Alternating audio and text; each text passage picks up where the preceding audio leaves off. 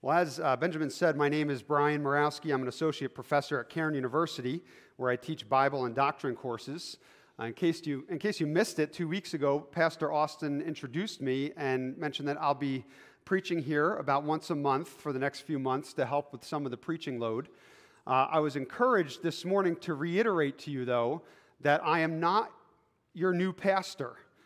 Um, nobody voted on this, right? So I'm not taking a salary from the church or anything like that. I, I'm a lowly preacher, a humble servant of the text. I'm really just delighted to be able to serve you in this way in the next few months uh, as you, as a church, been, have been ministering to, to myself and my family. uh, before starting full time at, at University, I was a pastor for 15 years, first in New Jersey and then later on in Michigan. And people often ask me as we moved back to this area just recently, what did you like about Michigan? And I would give them this long, blank stare that would kind of make them uncomfortable. uh, th- there were some unique things about Michigan. There were some things that we weren't so crazy about. We never found a good slice of pizza while we were there.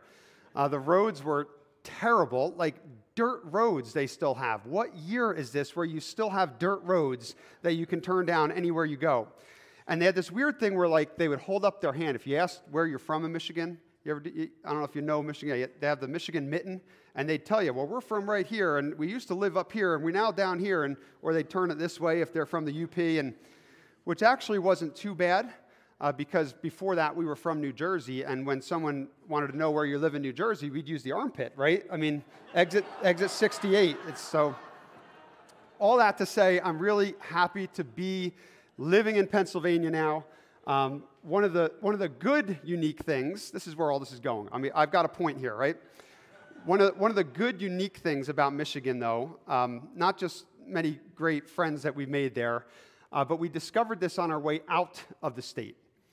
My oldest son and I, we like to hunt for and collect uh, fossils and gemstones. And one of our church members found this out and gave us what is called a Petoskey stone. I don't know if you know what this is. Uh, Petoskey stones are actually fossilized coral. You find them primarily on the shore of certain lakes in Michigan. Now, the stones are nothing to look at at first. There's a picture of one of them. Uh, this is the one that my friend gave me uh, just kind of a weird looking rock, right? Well, after hours of sanding with different grits of sandpaper, we were able to polish the stone, and it starts to look a little like this. Now, we did this one by hand. If you use the right tools, they turn out even nicer than this, but it's nice and smooth and really good looking. But if you're doing this by hand, it takes hours of rubbing the stone with rough, abrasive sandpaper in order to bring out the beauty in that rock. Now, what does a Petoskey stone have to do with Ezra chapter 4 and the people of God? I'm not telling you yet. You're going to have to wait to the end of the sermon where we're going to come back to this and hopefully all of it will click together. So keep it in mind, but keep it in the back of your mind.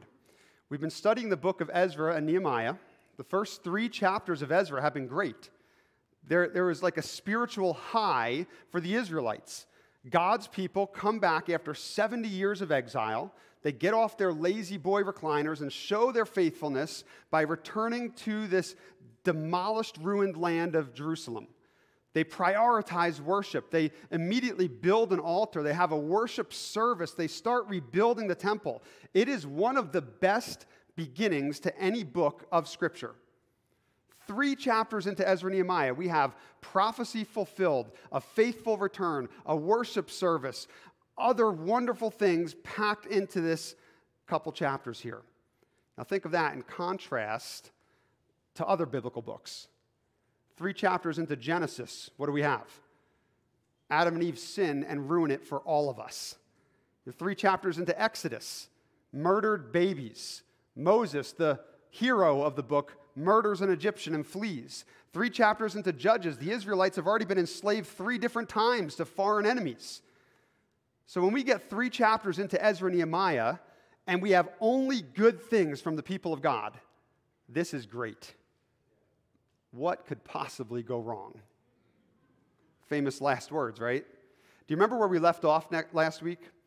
the altar has been built, the temple foundation was laid, and at the end of Ezra 3, we're going to pick it up at the end of Ezra 3 just to refresh our memories where we're at. Look at starting in verse 10, look to the end of this chapter.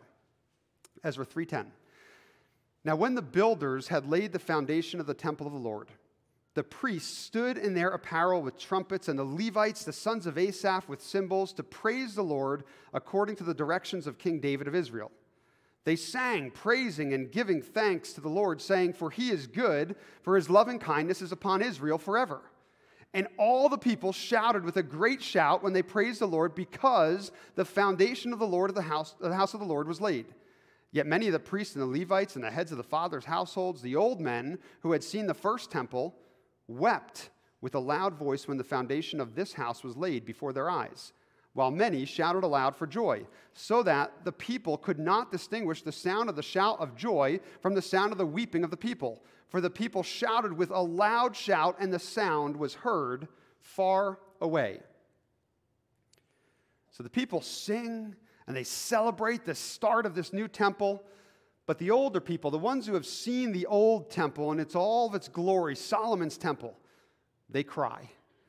And there's so much weeping and crying mixed in with all the people. The text says that the sound was heard far away. Heard by whom? That's kind of ominous, isn't it? Who is listening in? It's kind of like when you get to the end of a Marvel superhero movie. The bad guy has been defeated, all the plot threads are wrapped up, the good guys have won. You think it's all over, and then after the credits roll, you get that post credit scene with this new threat looming in the background. Who is listening in? Well, we don't have to read very far to find out. This is where we pick it up in Ezra chapter 4. Now, when the enemies of Judah and Benjamin heard that the people of the exile were building a temple to the Lord God of Israel. They approached Zerubbabel and the heads of the fathers' households and said to them, Let us build with you, for we, like you, seek your God, and we have been sacrificing to him since the days of Esarhaddon, king of Assyria, who brought us up here. But Zerubbabel and Jeshua and the rest of the heads of the fathers' households of Israel said to them, You have nothing in common with us in building a house to our God but we ourselves will together build to the Lord God of Israel, as King Cyrus, the king of Persia, has commanded us. Well, that's a little rude, isn't it? Is it or not?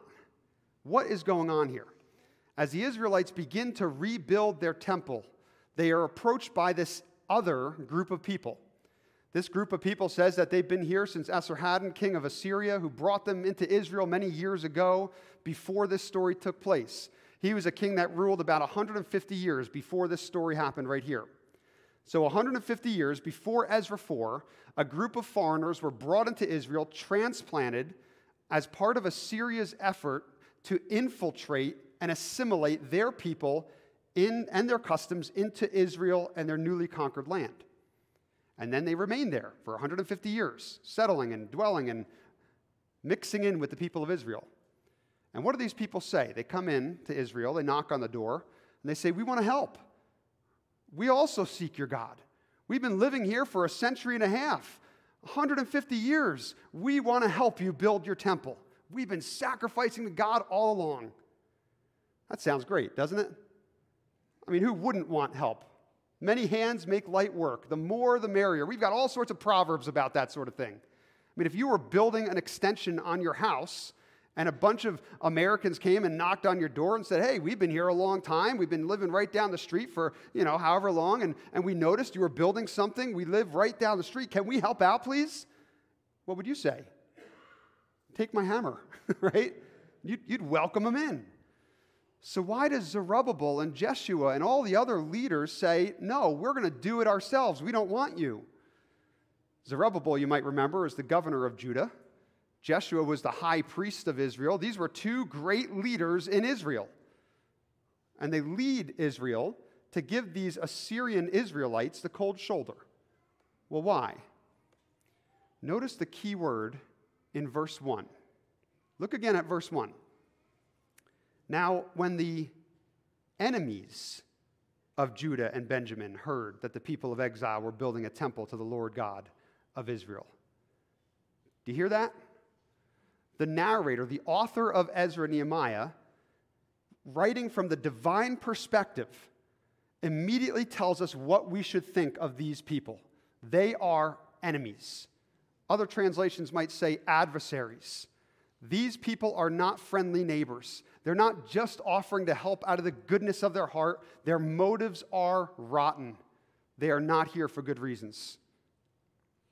So, Ezra chapters 1 to 3 shows Israel at the peak. They were doing great. There was much to celebrate. Ezra 4 then asks the question how will the people of God handle opposition? What will they do when their perfect, faithful return is threatened? The prologue is over. It was easy to follow God in easy times. Can the returnees follow God now in a more challenging environment? You know, one of the things I learned as a pastor is that there will always be opposition in ministry. You cannot get away from it. It doesn't matter how great of a pastor you are, doesn't matter how well you teach the Bible, doesn't matter how big or small your ministry. The one thing that you can always count on, there will be opposition in ministry. Not just pastoral ministry, but any kind of spiritual ministry in the church. In fact, strangely enough, sometimes the more faithful you are in ministry, the more opposition that you encounter. The opposition is directly proportional to how faithful you are at times. You know why? Because the enemies of God hate successful ministry. The enemy does not look favorably upon times of joy and faithfulness. Many times, the most intense and effective opposition arises after the greatest victories and spiritual successes. For those of you men who are going on the men's retreat at the end of the month, the devil is going to do all he can do to keep you from going on that retreat. And if and when you go, Satan is going to do everything he can to get you to fall spiritually after the retreat. I remember as a teenager, I used to go on a lot of youth retreats. It was like a second job to me. I, I, would go to my youth group retreat, and then I'd go to my best friend's youth group retreat, and then I'd go to another one. I met my wife at, at youth group, another person's youth group. Like, it works, right? It's great. I was a youth group hopper. And, and my parents were totally okay with it because they figured and they reasoned like better to be a youth group hopper than to play soccer. So it was all good. Now, it worked like clockwork. I'd go to these retreats and I'd come back on this spiritual high, right? I don't know how else to talk about it. Like it was, it was this moment of elation. It was everything was holy and focused on God. I'm, I'm sold out for Jesus, committing everything to Him. And inevitably, you can almost plan on it. I'd get home and something would happen to shock me out of that. I remember one time I got home all hyped up for Jesus, and my parents that same night dropped this bomb on me. We're adopting a kid. Well, that ruined my life that day, didn't it? I remember one time I got home all ready to share Jesus with my friends, ready to share Jesus at school, and that same day I got to school, I got violently sick. It's really tough to share Jesus when you're throwing up every five seconds. All kinds of oppositions and trials try to slow us down from God's work, and the, the enemy is angriest when we are godly, godliest. And the scary thing is, the enemies of God are experts at blending in to Christianity. You see how they do it here in Ezra 4. They seem like great people, don't they? I look back at my ministry. Some of the greatest antagonists and opponents of me and my ministry were oftentimes those who sat in some of the highest leadership positions in the church. They were the deacons, the trustees, the Sunday school teachers, the chairman of the ministries at times. And oftentimes they came with the same kind of language that we hear from the enemies of God in Ezra 4. They wanted you to know how long they've been here at church. They believe their tenure earned them power and influence. They wanted you to know that they're here to help. We're your biggest proponents, Pastor. The enemies of God are experts at appearing to be Christians. And I don't say this to alarm you. I know we just voted in a few new elders two weeks ago, right? Like, I'm not trying to say that, that Don Cheney is Judas in disguise or that we should be suspicious of like, like your new elders, Brant and Rick. I mean, Rick, I, you know, there's other reasons we should question him, but I, I've, I've been here long enough to know I can tease him a little bit, right? And I love these men. I pray for them, and I hope you do too. What we see here, what, is, what I'm saying here, is what we see here is nothing new. It's been going on since the time of Zerubbabel and Jeshua, the time of Ezra, Nehemiah, the time of Jesus and Paul, the time of Brian and Pastor Austin, and for as long as Jesus shall tarry. It is nothing new. Jesus had the Pharisees. They were experts at religion. They were people who looked great on the outside. They, they really were good looking on the outside as far as their religion, but they were rotten inwardly. Jesus had his Pharisees, Zerubbabel had his people of the land. But thankfully, Zerubbabel and the leaders sniff out this threat before it gets much worse. And they reject this seemingly kind offer to help rebuild the temple. You want to know one of the fastest ways to know somebody's character? Fastest ways to discern someone's character. Tell them no. Tell them no and see what happens if they don't get their way. Are they humble? Are they respectful? Or do they act like this? Look at Ezra 4, starting in verse 4. Then the people of the land discouraged the people of Judah and frightened them from building, and hired counselors against them to frustrate their counsel all the days of Cyrus, king of Persia, even until the reign of Darius, king of Persia. Now, in the reign of Ahasuerus, in the beginning of his reign, they wrote an accusation against the inhabitants of Judah and Jerusalem. And in the days of Artaxerxes, Bishlam, Mithredath, Tabeel, and the rest of his colleagues wrote to Artaxerxes, king of Persia, and the text of the letter was written in Aramaic and translated from Aramaic. Now, there's a lot going on here, so let me just try to unpack some of this so we understand it. After the people of the land are rejected from helping out with the temple, what do they do? Do they act humble? Are they respectful? Their true colors show. When they don't get their way, they begin a campaign against the godly leaders. The text says they try to discourage the people of Judah. The original language of Hebrew literally reads here they weakened the hands of the people of Judah. You ever experienced that? Maybe it's a, a, boss or a manager at work. He starts getting on your case. He wants you to be more productive, but he says some discouraging things. And what ends up happening is instead of being more productive, your hands feel like they're weaker. You just feel like you're drained of energy to do what you're supposed to do. You're less productive. Discouragement tends to dishearten us, it weakens our hands for ministry. For the Jews, it frightened them from building. It stopped them from doing what God wanted them to do, what they knew was right. But the scare tactics didn't even stop with discouragement. The people of the land also hired counselors against them to frustrate their counsel. They were deceptive in their means to infiltrate their ranks, slow down their progress. These were the, like the knuckleheads at the annual meeting who keeps bogging everything down with distracting questions about minutia and finding points of order to quarrel with, all in the name of God, of course. All in the name of I just want to help. By the way, I didn't stay that long in your annual meeting, so that's not a comment about anyone here. Um, but I was at the annual meeting a couple weeks ago, and I was refreshed. I came home from that. My wife Janice asked me, How did it go? And I told her how refreshing it was to get together with people who were excited to be around each other, eating food, singing, laughing, eating food, celebrating the, world, Lord, the Lord's work, eating food, right? I mean, it was great. It was refreshing.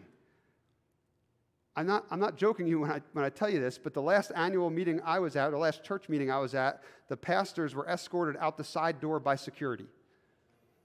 It was a nice change of pace to be here at Riverstone. but I tell you this because I know the enemies of God are excellent at discouragement. They're experts at it. Each of those action words in verses 4 and 5 that we read there, they're called durative participles. They show continual action. It's not just a one time thing. They discouraged the people, they frightened them, they hired counselors against them. All continual action over a long period of time. You know how disheartening a single word of discouragement can be to you. Imagine having that over and over and over again. These enemies, they resorted to harassment, verse 4, political bribery verse 5, manipulative exaggeration and slander, verses 6 and 7. These were the people that were all over ancient Facebook, smearing nasty lies, hateful speech about the leaders of Israel. They wrote harassing emails, and each a mile long, designed to destroy the reputation of their leaders. They didn't mind spending their resources to rally some allies in order to stop God's people from doing work, all because they were not in control. And you want to know the worst of it? It didn't just happen in one generation, it wasn't just a one time event. Look at the names of the kings that are listed here. Verse 5 the enemies harassed them all the days of Cyrus, king of Persia, even until the reign of Darius, king of Persia. Verse 6, they wrote an accusation against God's people to Ahasuerus. Verse 7, they wrote another letter to King Artaxerxes. Now, I'm going to wager a guess that most of you didn't wake up and study your chart of Persian kings when you had your morning cup of coffee this morning. So take a look at the screen behind me. Let's put these words into context. The top of this shows the major events in Ezra Nehemiah. The bottom of this chart shows the Persian kings who ruled during those events. Ezra 4 mentions four Persian kings Cyrus, he was the king who sent the Israelites back from exile, 539 BC. Darius, there is a king between Cyrus and Darius, but he doesn't factor much into this story, so we kind of ignore him. But Darius reigned during much of the time of Zerubbabel and all of them that we're reading about today. Ahasuerus, this is the Persian king during Esther's time, also known as King Xerxes. Then there was Artaxerxes. He's the king later on in the book during Ezra Nehemiah's time. So we've got four kings here spread over the course of about 100 years. And during each one of those kings, the Israelites experienced persecution, persecution, persecution. In fact, most of the rest of the chapter that we're going to read today demonstrates the continual opposition to God's work by means of a fast forward in time. Verse 7 tells us that during the reign of Artaxerxes, this trio of adversaries and all their cronies wrote this letter to the Persian king. And at this point in the text, the, the original language actually switches from Hebrew to Aramaic. Aramaic is like a sister language to Hebrew. If you think of like the relationship between English and Latin, Aramaic became the official language uh, of many of the people at that time during the exile. So the rest of chapter 4, all of chapter 5, some of chapter 6 switches to Aramaic as the narrator starts to incorporate these original documents to prove his point that this opposition was continual and real. So let's read this letter. This is a letter sent by the enemies of God's people to the Persian king. Pick it up in verse 8. Rehum, the commander, and Shimshai the scribe wrote a letter against Jerusalem to King Artaxerxes as follows.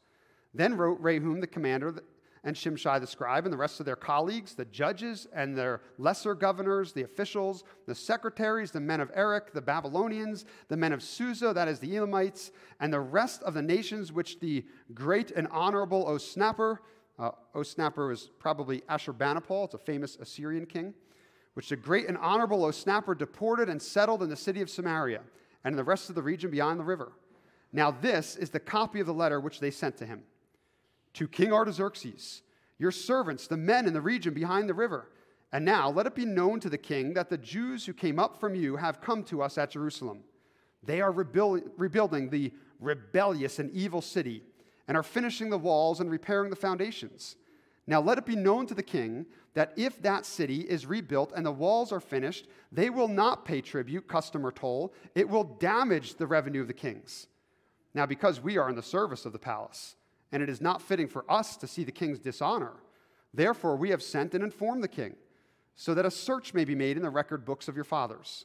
And you will discover in the record books and learn that the city is a rebellious city and damaging the kings and provinces, and they have incited revolt within it in the past days. Therefore, that city was laid waste.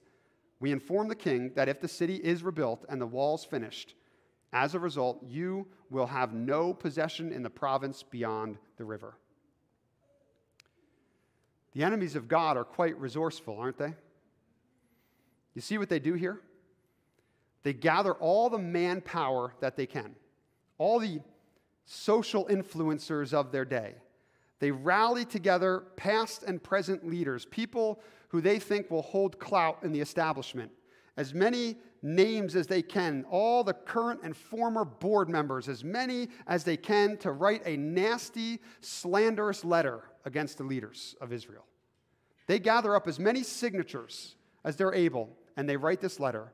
And they really slather on the flowery language here, don't they? They really butter up this king to the rest of the nations which the great and honorable Osnapper deported.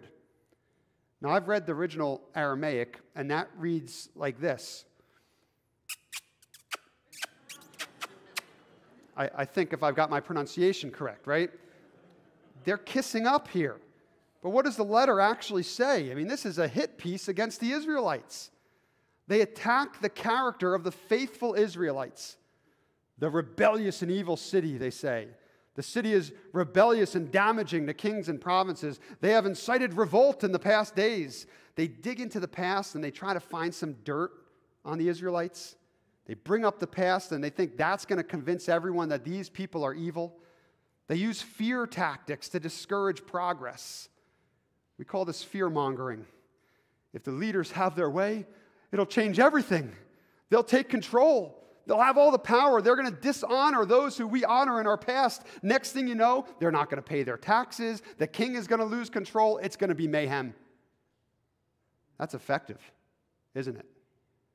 Imagine powerful people doing this against you or against your pastors or your leaders.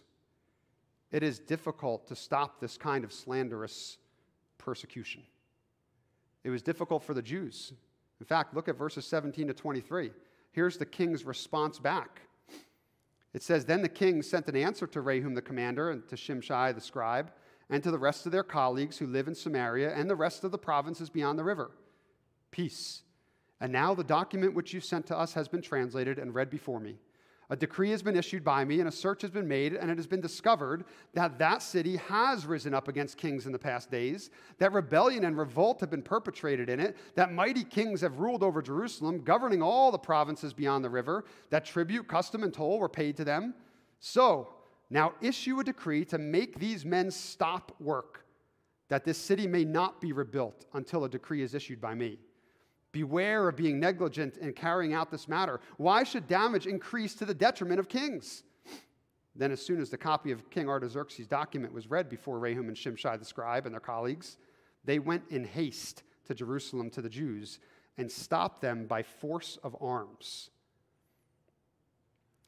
There was just enough half truths in that letter to get the king worried.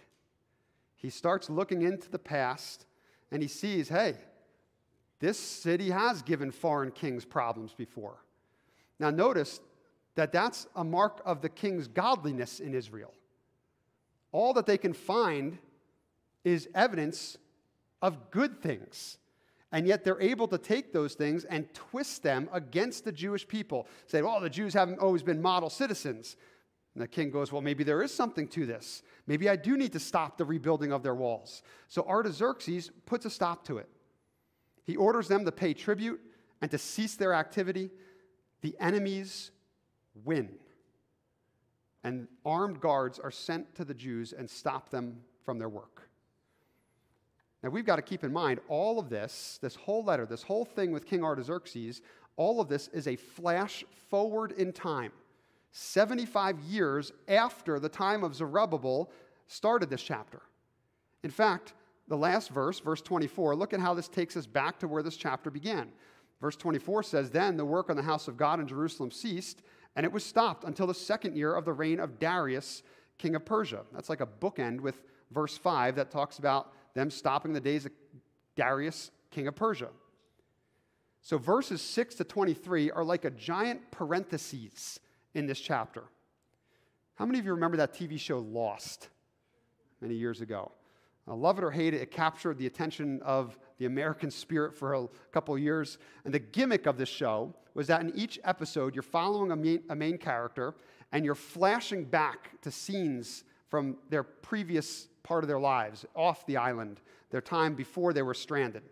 And those flashbacks helped interpret and complement what was happening on the island at that time, right? Then, spoiler alert, I mean, it's been 15 years, so if you haven't seen it by now, probably won't. But at the end of season three, you have this whole episode during the season finale where you're following the main character and it's flashing back to where he's off the island, only to find out at the very end of the episode that what you've been reading or what you've been watching are not actually flashbacks, but flash forwards in time.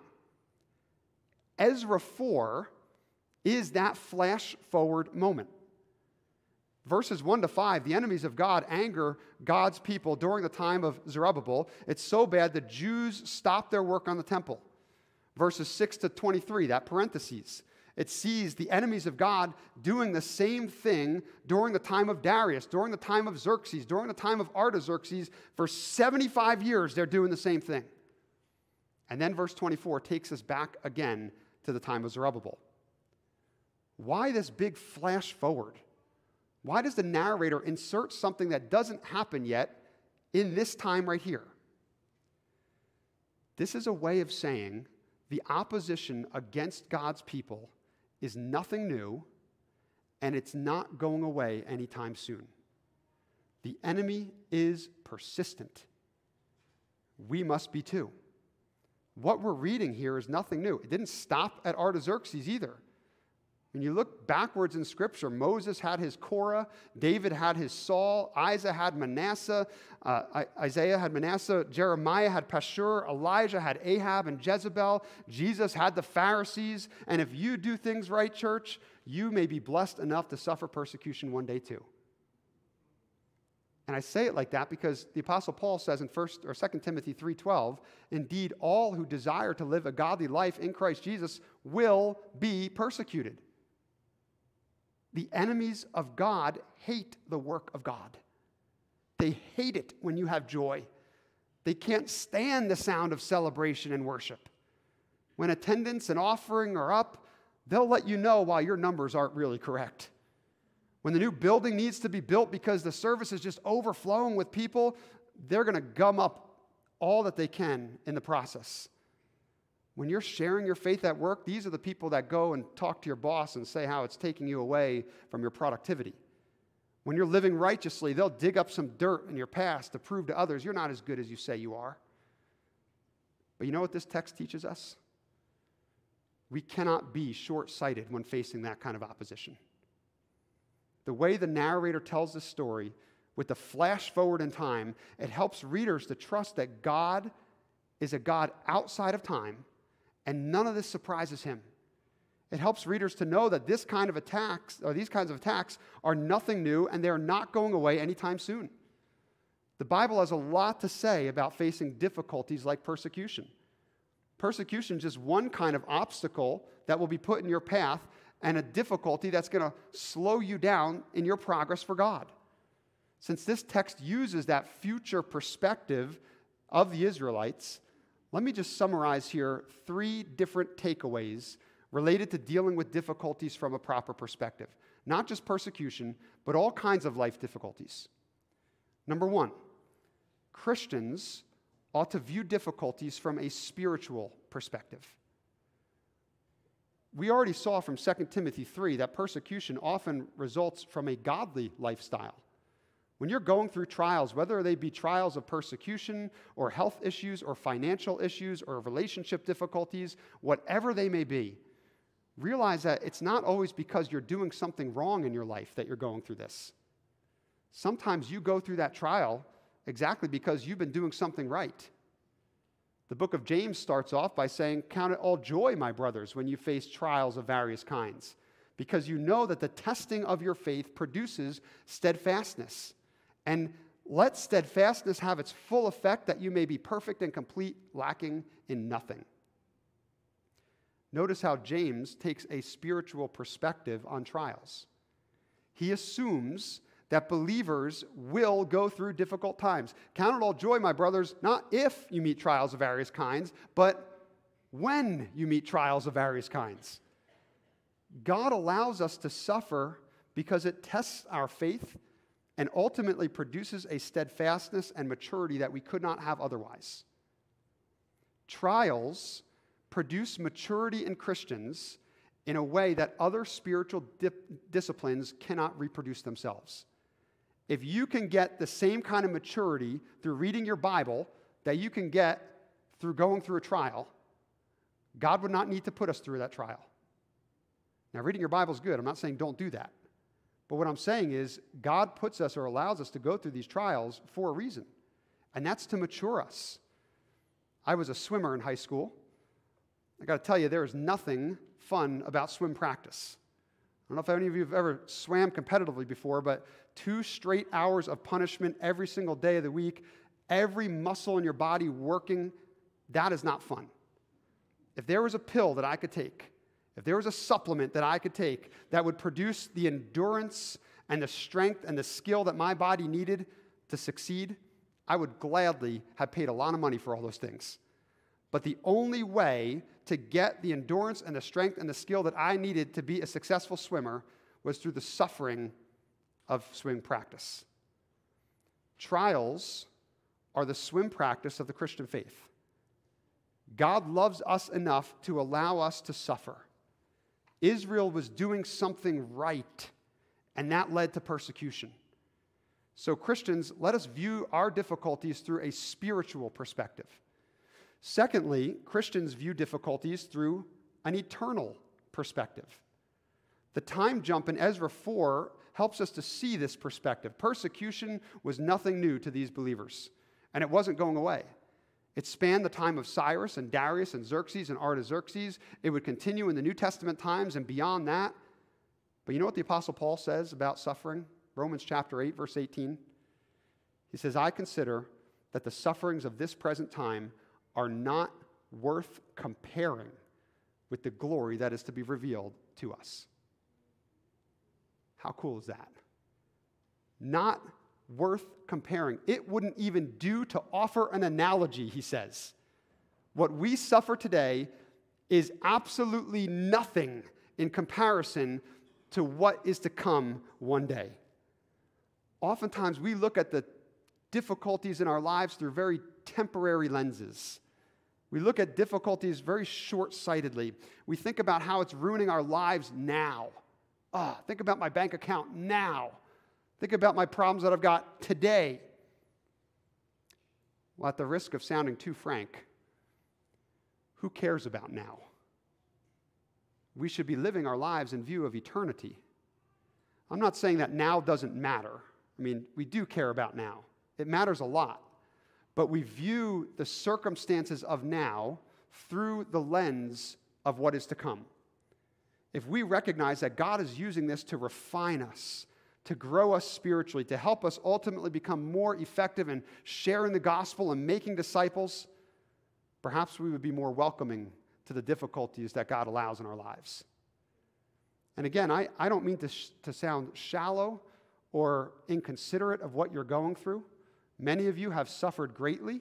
Many of you are suffering greatly in many ways. But I'm hoping and praying that it's helpful to keep in mind that your trials are not forever. And God allows them because He wants to mature you through them. What God has in store for you is not even worth comparing to the pain that you suffer today. So, Christians should view trials from a spiritual perspective. They should view difficulties from an eternal perspective. And third, Christians view difficulties from an evangelistic perspective. You might remember before the book of Ezra, we were working through the book of Philippians at Riverstone. Remember in the first chapter of Philippians, the Apostle Paul says this, chapter 1, verse 12 I want you to know, brothers, that what has happened to me has really served to advance the gospel, so that it's become known throughout the whole imperial guard and to the rest uh, that my imprisonment is for Christ. And most of the brothers, having become confident in the Lord by my imprisonment, are much more bold to speak the word without fear. Paul was being persecuted. He was sitting in prison as he's writing these words. And yet, what he's saying is that imprisonment served to further the advance of the cause of the gospel. He says that he's witnessing to more people because of the trials that God has given him. Difficult times often open doors for Christians to be bolder, to have more opportunity to share their faith with others. It gives us opportunities to minister to people who are going through similar trials in their lives. It emboldens other believers to share your faith more, to see what you've gone through, to see how God has sustained you through it and matured you through it, and now they're comfortable going through it themselves. One of the great privileges I had as a pastor was being bedside with people who were slipping away into eternity. Never thought about this as a privilege before, but I had the wonderful privilege of comforting the dying. And strangely enough, the faith of many dying people, oftentimes I found myself being comforted by them. I saw the way that they suffered, I saw the way that they went through it. And I left that hospital or that hospice or that bedroom with more hope than when I went in, giving me greater confidence. One day the Lord's going to take me home. And I'll think back upon those saints and how they faced death themselves. And hopefully, Lord willing, face death more confidently myself. The Lord can use your trials for evangelistic or discipleship purposes. But if we are so swallowed up in our own misery, that's going to stifle God's ability to use you. So we view trials through a spiritual perspective, through an eternal perspective, through an evangelistic perspective. Let me summarize all of that with one big idea God uses persecution to polish his people. God uses persecution to polish his people.